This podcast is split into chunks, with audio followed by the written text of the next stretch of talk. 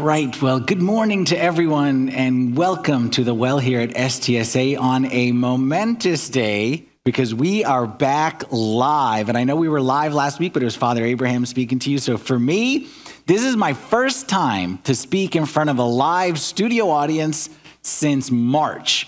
And March was a long time ago. March was, in case you get a little context, March was back when we used to shake people's hands Okay, we used to blow out birthday candles with our mouth, not with our fingers, and we used to wear pants seven days every single week, if you can imagine that. That was back in March.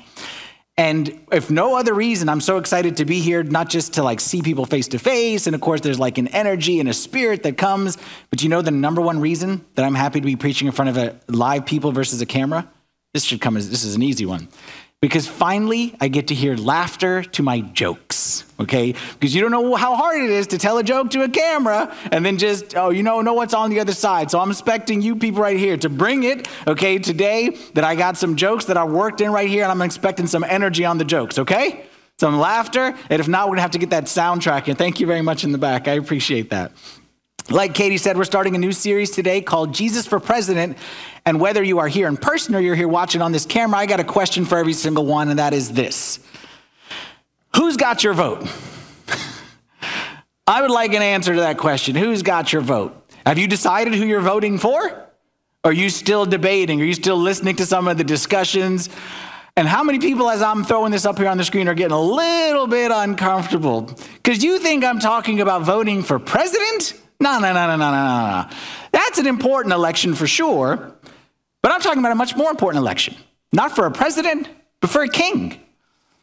And the election for the president is something that's going to impact you for the next four years, but the election for the king is something that could last the impact into eternity. The election for the president will affect some of your day to day life, but the election of a king will impact everything that you do from now to the day you die. In that election, there's one day, you place one vote, and the results last four years. In this election, every single day you get to vote, and every single day you get to make a choice about who is the ruler of your life. In that election, you know this, this year more than ever, you always have two guys screaming at each other.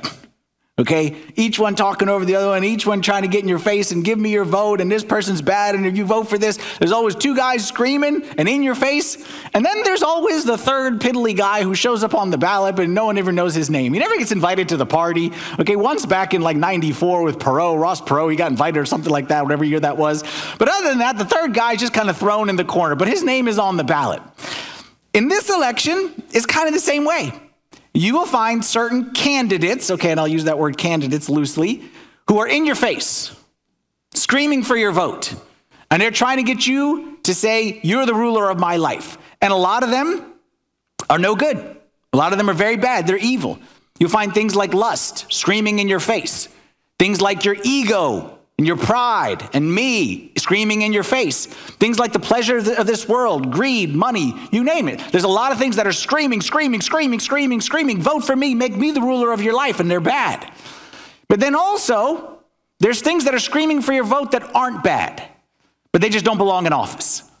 There's things like your family, which is not bad, but should it be the ruler of your life?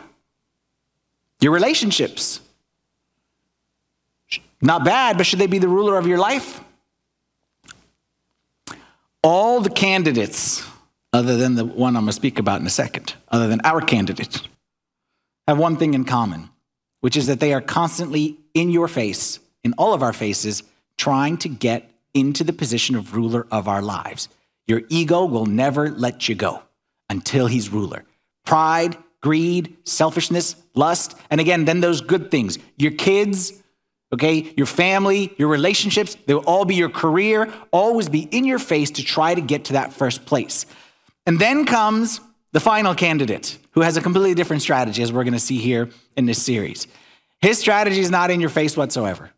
His strategy is, is very strange it's gentleness, it's meekness. It's not coming to be served, not coming to be in authority, but coming actually to serve. The truest sense of the word, okay, a word that gets thrown around a lot philanthropy. You hear that word philanthropy, and basically it just means someone who wants a big tax break, because oftentimes what it means, okay? Someone who wants a tax break is philanthropic because he wants a tax break. Well, the true meaning of philanthropy, anyone know what the word means itself? It means lover of mankind, means love of man. True philanthropy, truly seeking not himself, but truly seeking the good of those who will be casting the votes. And that obviously is our Lord Jesus Christ.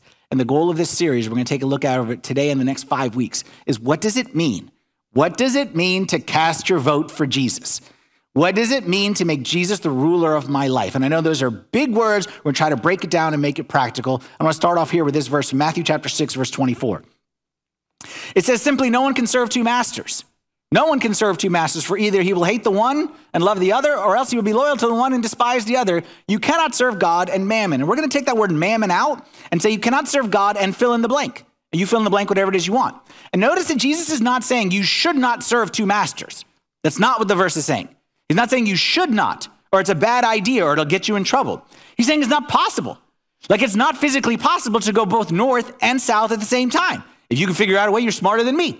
It's not possible to go east and west. It's not possible to serve blank and God at the same time. They're opposite directions. So you must make a decision. Now, before I get too far into this, I want to make a couple of assumptions. Okay, you agree with me on these assumptions. Okay, two simple assumptions. First one, I think you'll agree pretty simply on. The second one, you might not like it as much. Assumption number one everyone, everyone serves someone or something. Everyone has a master. That's the first assumption. And it can only be one. Like again, back to, you only get one vote. Okay, so you cannot serve, like you cannot make your career and your kids your, your highest priority. You can't. It's, it's not possible that both of them can be the highest priority. Everyone has someone that they serve or something that they serve. Okay?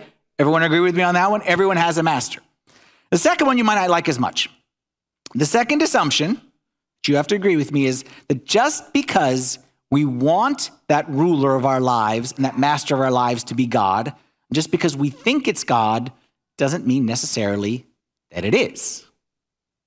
Say that another way. We can fool ourselves. Self deception is something that we're very good at. Actually, doesn't take any training. Like you all know, no pointing, but you know, do you know somebody who thinks they're funny well, they're not. Yeah. Do you know an old guy who thinks he's a young guy? Or a, a parent, kids, okay, so we got some kids here, who thinks they're the cool parent, but they're not. No one should be looking at me and pointing at me because I am both cool and funny, okay, but others out there, come on, we all know people who are who deceive themselves. The person who thinks, for example, you may be the person who thinks you're sacrificing for the sake of your children and for the sake of your wife, but it's not. It's your career, it's your ego, it's your reputation, and you think you're doing it for their sake, but you're not because they're telling you we don't want it. Or maybe it's the mom who thinks that she's protecting the children. I'm trying to protect the children, but it's not. She's not serving the children, she's serving her own fear. That's who's, who's ruling her life. It's the fear of the unknown, it's the fear of what could happen. So come on, you agree with me. We are masters at self deception. We've been doing it, is the beginning of a creation, and it will never stop. So, based on those two assumptions, let me ask you again who's got your vote? Who is ruling your life? What occupies first place in your life? Be honest. You don't got to tell me, like, I'm not going to collect your answers at the end of this thing. But be honest. Is it God that keeps you up at night? Is it like his laws? And how can I more obey? How can I serve him better? How can I honor him more? I'm not saying that it's not, but I'm asking you the question. Is it his commandments that govern the way I treat other people, the way I speak to my wife, the way I act with my boyfriend, the way I am at work when no one's watching, the way I am at home when the TV's on and there's no one around. Is it God's commandments that are governing my actions? Is it Him that is first priority with my money? Is He first priority in my money? And number one thing I think of when I get more is how I can give more. Keep on going down the list. Is God number one when I plan my vacation? Is God number one when I approach my career? Is God number one when I get, like I said, a bonus? I want to figure out how to spend that bonus. Is God number one when I look at my five year plan, my 10 year plan, my 20 year plan? Is God number one when I talk about my dreams or what it is that I want out of life? Is God number one in all those things? Or said simply, who is it that's getting my vote? If you're wondering why this is so important, I'm going to give you the key thought of this series right now, and this is going to guide the rest of our discussion for the next five weeks. Living in God's kingdom requires submission to God's kingship. See how that works? Living in God's kingdom, which we all want, requires, has a criteria, prerequisite submission to God's kingship. If there's no kingship, there is no king dumb. And this is logic. Think about it in the olden days. You think about it before, okay, there was established countries and things like that. I'm a king, all right, and I'm the ruler. How do I know where my territory ends and the next ruler and the next territory begins? Like, here's my kingdom, the kingdom of, you know, what was it in Game of Thrones? Like the the, the come up with an imaginary name. Kingdom of Leesburg. Okay, the kingdom of Leesburg. Okay, that's what we'll go with. Okay, so how do I know where the kingdom of Leesburg ends and the kingdom of Ashburn begins? How do I know where my kingdom ends and the next kingdom begins? It's simple. If I go to this place, which king do you obey? This king or that king? You obey this king, you're part of my kingdom. If I go to this house, where you obey, here or here, you're part of my kingdom. Once I hit a place where the people start obeying that king and their allegiance is to that king, that's not my kingdom. Does this make sense? You cannot live in his kingdom and have an allegiance to another king. That makes you outside the kingdom. That's the definition. So if I move up to Canada and I say, I would like to enter into Canada and I would like to live in the kingdom of Canada, they say, okay, do you submit to the laws of Canada? Do you have allegiance to the, the, the president or the, the, the, king of Canada? I don't know what Canada is governed by, a prime minister or a czar, or, you know, do you, do you have allegiance to the, the, the, the head of Canada? And if the answer is no, then I'm sorry. You cannot be in the kingdom of Canada. Does this make sense? I'm not talking theology right here, I'm just talking logic. Well, the same is true spiritually. Jesus even gave us this, this connection. You, every time you pray for God's kingdom, what do you say right after? You say, God, thy kingdom come, thy will be done. There's no kingdom without submission to his authority and his will. So I cannot say, Thy kingdom come, but I don't want to do thy will. Well, then it's your own kingdom. That is not my kingdom. Do you see where I'm going with this? You cannot disconnect the kingdom of God from the kingship of God. And it's seen throughout the scriptures. I'll give you just one verse, but this verse, there's many examples. You see it throughout the Old Testament, but St. Paul said it here in 2 Corinthians chapter 6, where he said, I will be their God. God is saying that. And they shall be my people. And there's the two criteria. You, we want to be your people, then I must be your God. But if I am not your God, you are not my people. Now, here's the problem human nature doesn't like to submit to authority. We don't like being governed by someone else. We like self rule, we like autonomy. We like independence. We like to call our own shots. And if you look at the history of the world from the start to the end, it's a story of God telling the people that I love you and I want to give you the best. And the best is for you is to be part of my kingdom. But to be part of my kingdom, you have to submit to my kingship. And the people saying, okay, I think that's a good idea. But then when they get a chance to sneak over here, and then God brings them back in, and then they sneak over here. That's the story of history from start to finish. Because man, when he's part of the kingdom, and he's obeying the kingship, life is good. Life is peace. Life is stable. And then when man rebels and man wants independence and man wants autonomy and man wants self rule, that's when things are not good and that's when they find themselves in trouble. And it's not that God kicks us out of his kingdom. This is an important point. We'll see this throughout. It's not that God kicks, kicks us out of the kingdom, it's that we kick ourselves out. So let me take that key thought I said a minute ago that living in the kingdom requires submission to kingship. Let me say it in a negative way because some people respond better to the negative than the positive. The negative is when you walk away from God's kingship, you walk away from God's kingdom as well. That entry into the kingdom requires submission to the kingship, but let me just say it in a more negative way. That when you choose to walk away from the kingship of God, You choose, not you are kicked out, not as chosen for you. You place the vote. You get to, to cast the ballot. And when you walk away from God's kingship, you walk away from his kingdom in your life. Let's go through a quick history lesson. We'll start in Genesis chapter 1, and we'll just kind of go through the highlights of history, but it's pretty much the same. God created man to be in his kingdom. Created him live in the garden. All was good. Life was good. Vegetation was good. Weather was good. No taxes, no traffic. Okay, everything was great. No COVID, no disease. Like life was good. Kingship, kingdom. Life was good. And as we say in the liturgy, that God formed us, created us, and placed us where? In the paradise of joy.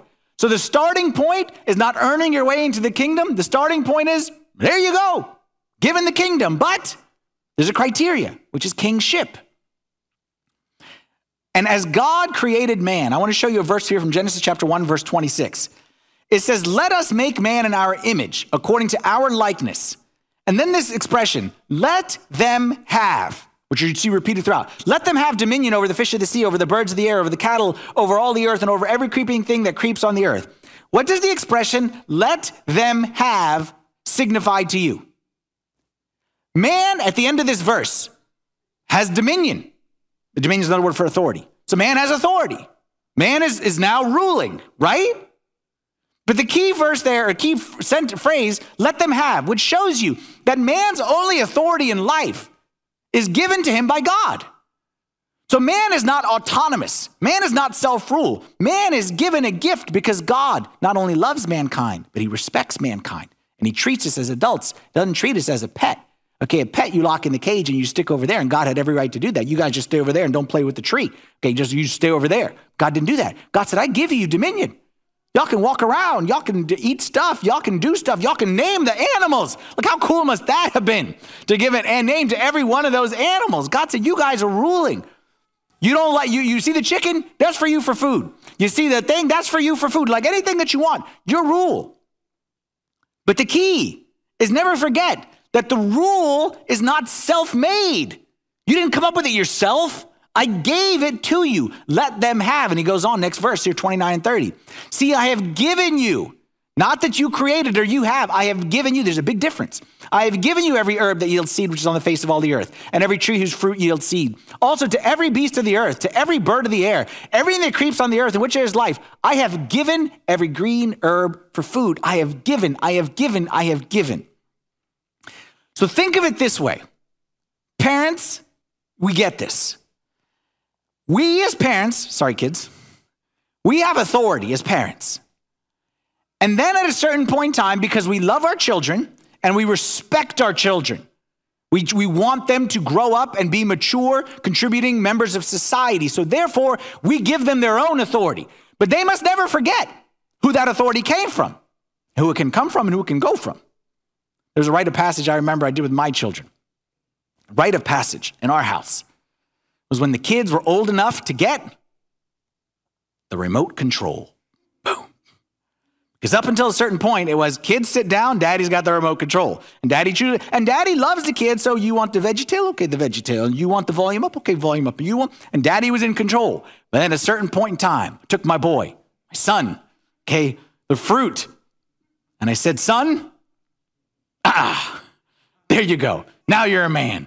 Now you can turn the volume up as you want. Now you can change the channel as you want. And it was a rite of passage. But never forget, dear son, that the one who gives the remote can do what?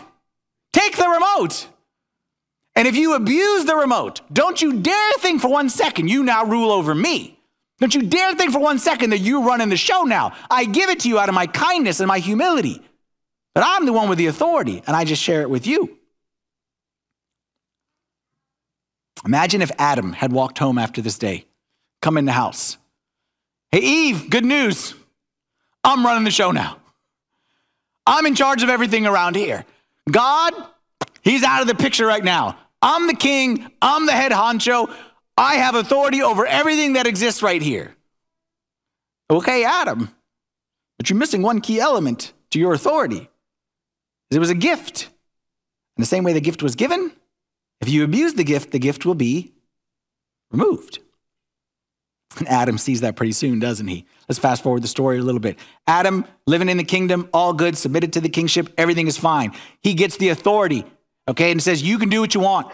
I'm not going to lock you in a cage. I give you the authority. You can do whatever you want, but I will hold you accountable, Adam. I will hold you accountable. So if you misuse the authority, bad stuff's going to happen. Then all of a sudden, gets a little whisper. Eve gets a little whisper in her ear. And that whisper from the ears from that little serpent guy says, ah, Are you sure? What's the big deal? That you know that, that serpent is? That's all the other candidates out there who's trying to get our vote, steal our vote away. But they're not saying make America great or four more years of this or yes, we can. They're not saying that stuff. What they're saying is make you great again. Let's make your life great again because your life's gotten boring. Let's make you great again. And they're saying, You were not good these last four years. Let's make your life better these next four years. Or they're saying, Yes, we can make this change. And yes, we can do this. They're trying to sneak in our ear and trying to get us to go against God. And the end result was they convinced Adam and Eve. And the end result for Adam, the very thing that he was trying to achieve, that autonomy, that self-rule, that I'm in control, ended up going the exact opposite direction. Genesis 3:23. Therefore the Lord God sent him out of the garden. We can substitute garden for another word which is kingdom. He lost the kingdom. Sent him out of the Garden of Eden to till the ground from which he was taken. So he drove out the man, and he placed cherubim at the east of the Garden of Eden, and a flaming sword which turned every way to guard the way to the tree of life. Now, I know it says that he drove the man out. I know it says that. But again, we understand this a little bit better. We understand that God really didn't drive the man out as much as the man chose to leave the kingdom because he chose to not be submitting to the kingship of God. And once you lose the kingship, you lose the kingdom. And we know there's some experience, right? Like, let's forget about Adam and Eve. Let's look at our own life. This is our experience. We oftentimes ignore God's commandments, thinking that nothing will come of it, but it always catches up. There's never a time that you break God's commands that it doesn't catch up to you, that you don't find yourself outside the kingdom. You stop, for example, guarding your hearts and minds. You stop taking every thought captive. You stop investing in the Word of God, and it's just a matter of time before what? Anxiety creeps in, and fear, and all those things begin to dominate us. You stop keeping holy the Sabbath day and stop consecrating one day and stop making one day holy for God, then you, you know what you're going to see? You're going to start to see a lot less fruit, and a lot less peace, and a lot less joy in the other six days of that week. You break God's commands, it catches up to us. We're going to think that, you know, do I really need to give? And we're going to stop investing financially in the kingdom of God, and it's just a matter of time. When we stop investing and we stop generosity and we stop giving, it's just a matter of time for the blessing of God starts to deteriorate on our lives and we find ourselves outside the kingdom and we say, What happened? Well, the answer is very simple. That when you walk away from the kingship of God, you walk away from the kingdom of God as well. Said another way, you know, you can't actually break God's laws. You know that, right? You cannot break the law of God. The God's law cannot be broken, it breaks us. It's like the law of gravity. You can't say, I'm going to break gravity. No, you're not. You're going to stand on the top of this church and you're going to jump. You're not going to break gravity. Gravity will break you. It's the same thing with all God's commands. You decide that you want to break one of God's commands, it's just a matter of time before it ends up breaking us. Keep going through the story. Y'all know how Adam and Eve, they got kicked out of the garden, and then the people of God started to make one bad choice after the other. Okay, we got the people at one point in time trying to build a tower to reach to God. Think of the, the intelligence level there. We're going to build a tower so big that we don't need God whatsoever. We don't need Him telling us what to do. We're going to build a tower so high we're going to get to God. That didn't go well. Earth got so bad, God wiped it out with Noah's flood. He said, okay, let's start over again. Me as the God and them as my people. They did good for a little bit again. Rebellious, independence, ego, all about me. At one point in time, they end up finding themselves in Egypt, slaves outside of the kingdom of God, slaves to Pharaoh would be like the devil representing. What did the people do? They said, God, we need you. We're sorry. We want to be your children. And God's like, I want you to be my children. And I've been trying to give you the kingdom this whole time. We're sorry. We won't do it again. You're our God and you're our king. God says, okay. Sends a savior through Moses, comes down, gets them out of the bad guy, cross the Red Sea, feed them when they're hungry, give them drink when they're thirsty, guide them when they're lost and confused, wipe out the enemies, bring them into the promised land. That's the kingdom. Took care of every one of your needs. Y'all need anything else? Anyone hungry? No, we took care of. Anyone thirsty? We got you there. Anyone, it's, it, it's dark and we don't have a light? Here you go. Make a pillar of fire as a nightlight for you. Like, what is it you need that I didn't give you? People said, This is great. This is great. But then soon what happens? When the people have the kingdom of God and they have God as their king, comes a certain point in time, 1 Samuel chapter 6. The people said, Now make us a king to judge us like all the nations. Now make us a king to judge us like all the nations. But this thing displeased Samuel. So Samuel prayed to the Lord. And the Lord said to Samuel, Heed the voice of the people. Heed their voice. Let them have their vote. Let them make their choice. Treat them with respect. We're not going to force them. Heed the voice of the people and all that they say to you, for they have not rejected you. Oh my goodness. They have rejected me that I should not reign over them. Oh my goodness. God said, Yeah, thank you. Oh my goodness, I agree. God says, Oh my goodness, these people, I gave them everything. And now they're saying we want a different king. They're not rejecting you, Samuel. They're rejecting me. This is a big deal. They didn't realize this is a big deal. You know why this is a big deal? Nation of Israel. You want a king to be like all you want to be like all the other nations. Why you want to be like the other nations? Your king is God. Why you need another king? Your king parts the sea. Your king feeds. Your king doesn't take from you. All the other kings take. All the other kings force. All the other kings require, you know, a, a, a, a blind obedience and submission to the point of, of inflicting pain. Your God is philanthropic. Your God gives. What did your God ever ask of you? God didn't force him. He told Samuel, heed the voice of the people. Let them have their vote. Democracy, freedom, election. But you're going to live with the results. Who you vote for. People voted against God, voted for a king. They voted for Saul. Saul wasn't a bad guy. He turned out pretty bad, but at the beginning he wasn't so bad. The nation of Israel, man, it was just down the toilet after this. They had a few good years with David and Solomon, but after that, the kingdom was split. They went into captivity each side, and all kinds of immoral, okay, and and uh, uh whether it's financial, whether it's morality, whether it's it's it's it's prosperity, everything went down, down, down. Why? Because here's the key point here. Listen carefully to this, and this applies to them. With this, this we, we can easily take this next thing I'm about to say and see how it applies to them, but I want you to see that it applies to us as well. We were not made to be independent. We were made to live in a kingdom with a ruler. We don't like that. We want to live independent. We want self rule. We want to be in charge, but we were not created to rule ourselves. We were not made to be independent. We were made to be in a kingdom with a ruler. Only question is who? This is why Jesus came. This is why when, when, when, when things fell apart, Jesus said, finally, you know what? You want to get a job done right? You got to come yourself. Here comes Jesus. He says, I've come, arms wide open, to gather all into my arms. One flock, one shepherd. That's what he said. He said, from the, the east to the west, from the north to the south, Jew, Gentile, male, female, none of that stuff matters all my children, all my flock, all my family. But the key is the one ruler, the one head who is God. And if we want to live in the kingdom of the Father, we must submit to the authority of the Son. And we can't have one without the other. I want you to think to yourself, okay, in case I want to make this practical. Think to yourself, everybody think. Think of a time that you got yourself into big trouble. When you found yourself in like, like the Southwest commercials, like want to get away kind of a place. Okay, like, uh oh, I really messed up. I don't know what I'm gonna do. I don't know how I'm gonna get out of this. Think of a time where you would just found yourself like, oh no, oh no, oh no, I really messed this one up. Oh God, please, I'm really, really sorry. Think of that time. I guarantee you that if you think back to that time, at some point in the story, there was an element of self rule. There was an element of, I'm going to do this my way. There was a, I don't think I should do that, but I think I'm going to do it anyway. That's probably not going to end up good, but I mean, I want to do it. I want, no one can tell me not to.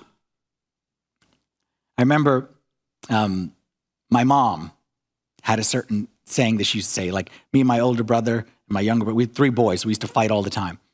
And she used to have a certain saying she would say, it sounds funny, but I'll start with the laugh, end with the cry. That's what she would always say, okay? Start with the laugh, end with the cry. And what she would mean is, is we would start and we'd start horsing around and it's ha ha and wee, it's fun. And she's like, huh? Start with the laugh, end was the cry. We're like, no, no, no, mom, and we got this and we're good. And we just, you know, doing whatever we do. And then all of a sudden, five minutes later, it's going to blows, okay? And someone's probably in tears. And she would say, huh? Told you, start with a laugh. And she would do it this way. Start with a laugh, end with that, huh? She would have us say it, end with that, cry. What I learned from that, my, my, my mom was right. We are not good at ruling ourselves. We are not good at being autonomous. Every one of us needs a ruler, needs a king.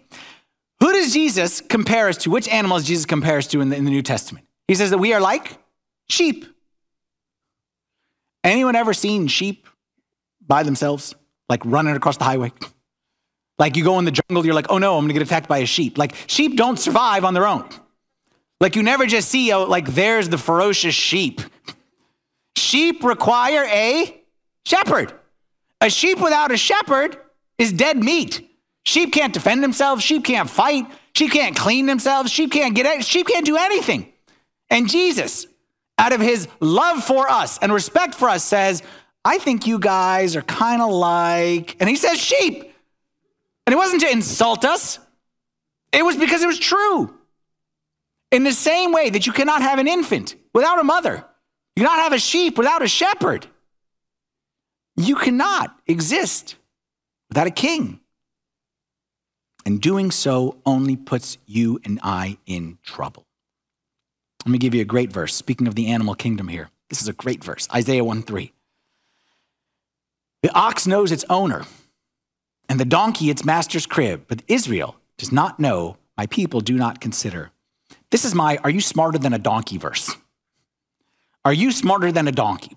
Because did you know that every creature, not even just creature, every creation, every creation in this universe, every creation, every star, every mountain, every river, every everything, every animal knows who's in charge.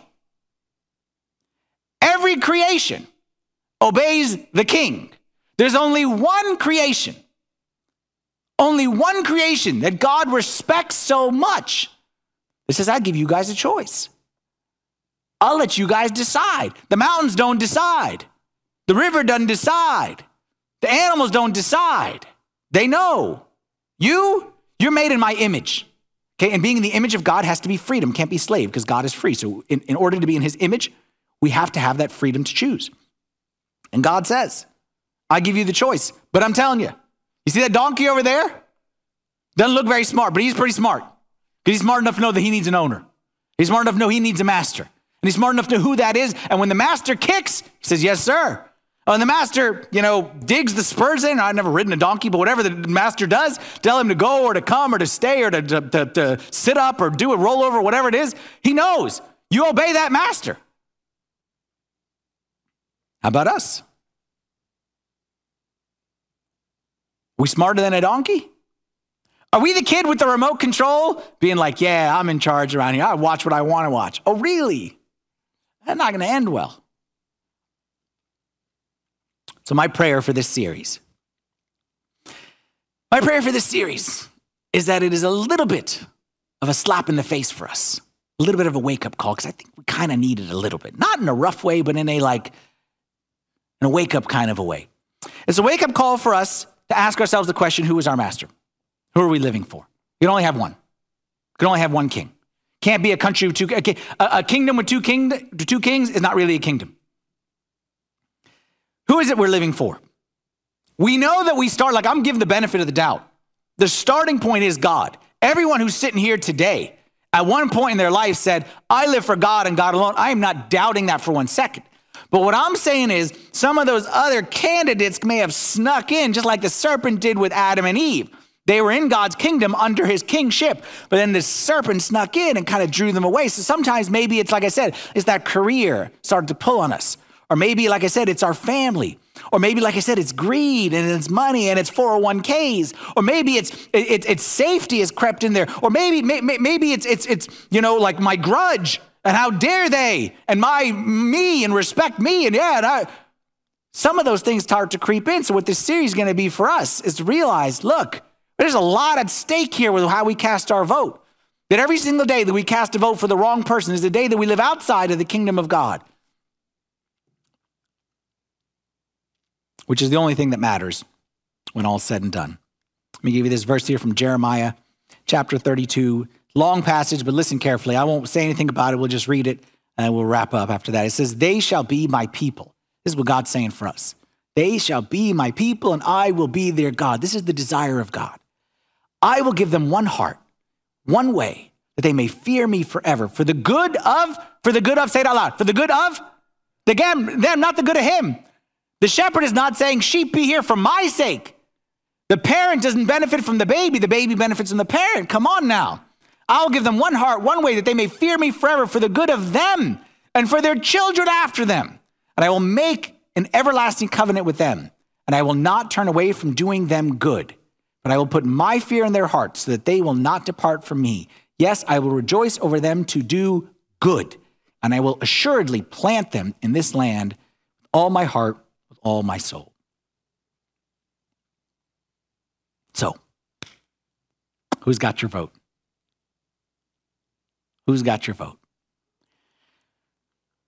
Who you vote for on November 3rd will have some impact on your life who you vote for in this election change everything. And the important part is listen carefully. This is where this election differs from that election. In that election, if you don't vote for that person, they may lose. In this election, if you don't vote for the right person, you will lose. Because you not voting for God as king doesn't make him not king. It just means you're outside of the kingdom. He does not cease to be master and ruler of all if you don't vote for him. You cease to be able to benefit from his rulership, from his kingdom. Because there will come a point in time where every knee will bow and every tongue will confess, but that day is not today. Today is the day that each one can choose. Each one can choose to cast their vote however it is they want, but realize that how you choose will impact a lot more than you may realize. And if you want to know what that means practically, well, that's the whole point of this series. Starting next week, we're going to go week by week. We're going to take one small phrase or one part of, let me say it better, of Jesus' platform of vote for me, and this is what it's going to look like. We're going to take one of Jesus' campaign promises. And each week, we're going to look at what does it mean to live with Jesus as my king daily. We're going to look at, for example, Jesus' view on economics and on the economy when he says, Blessed are the meek, for they shall inherit the earth. So you want to know how to be rich in God's economy? Well, look at that. Blessed are the meek. We'll look at God, Jesus' view on citizenship, which is a big topic these days. He's going to say very simple. Blessed are the peacemakers. They shall be my sons. Those are my, my people are the peacemaker people. Foreign policy, anyone interested in that? No problem. Blessed are you when people revile you and persecute you and falsely say all kinds of evil against you for my sake. Rejoice and be glad because great is your reward in heaven. Jesus can teach us how to deal with those people who are opposing us and outside of us. Bottom line is each week we're going to look at one aspect of what does it mean to live with God as my king and how we can practice it. Why? Remind you of our key thought. Because living in God's kingdom requires submission to God's kingship. There's a phrase that we say in the divine liturgy of St. Gregory, the Gregorian liturgy. And it says, You, speaking to God, had no need of my servitude, but rather I had need of your lordship. Beautiful phrase. You, it's a beautiful prayer that maybe we can incorporate into our prayers. You, God, have no need of my servitude. Like God is not up in heaven now being like, oh, when is Father Anthony going to pray? When is he going to come talk to me? I miss him. Uh, God's okay. He's doing okay. Got the angels, got the saints, okay? As much as he loves to hear my beautiful voice singing to him, he's probably got other better voices out there singing to him, okay? We, God, you had no need of my servitude. I'm the one who needs your lordship. That's how we need to approach this series in our lives. The days that we remember God's kingship and we embrace God's authority, those are the days we will live in the kingdom of God on earth. And the days that we resist it, those are the days we find ourselves in trouble. And hopefully, through this series, we'll realize what that looks like on a day to day basis. Let's stand together for a prayer. In the name of the Father, and the Son, and the Holy Spirit, one God, amen. Heavenly Father, we thank you for this day, and we thank you for this series, and we thank you, Lord, for everything that you've given us a chance to serve you and call ourselves your children, which we're truly not worthy of. We repent, Lord, of all the times that we thought it was about me and about us and not realizing that it's about you. Help us through these coming weeks, Lord, to put ourselves under your authority and to realize that outside of your kingship, we'll, we'll never experience your kingdom. We pray this in the name of your Son, Jesus Christ, the intercessions of all your saints. Hear us as we pray thankfully Our Father, who art in heaven, hallowed be thy name. Thy kingdom come, thy will be done, on earth as it is in heaven. Give us this day our daily bread and forgive us our trespasses, as we forgive those who trespass against us. And lead us not into temptation, but deliver us from the evil one. In Christ Jesus our Lord, for thine is the kingdom, the power, and the glory forever. Amen. Thanks for joining us here today. You can find us on any social media platform and feel free to share a message that inspires you with family and friends. If there's anything we can do for you, visit our website and let us know how we can help or how we can pray for you. If you aren't receiving our weekly email, please click the Stay Connected button on our website. Have a great day.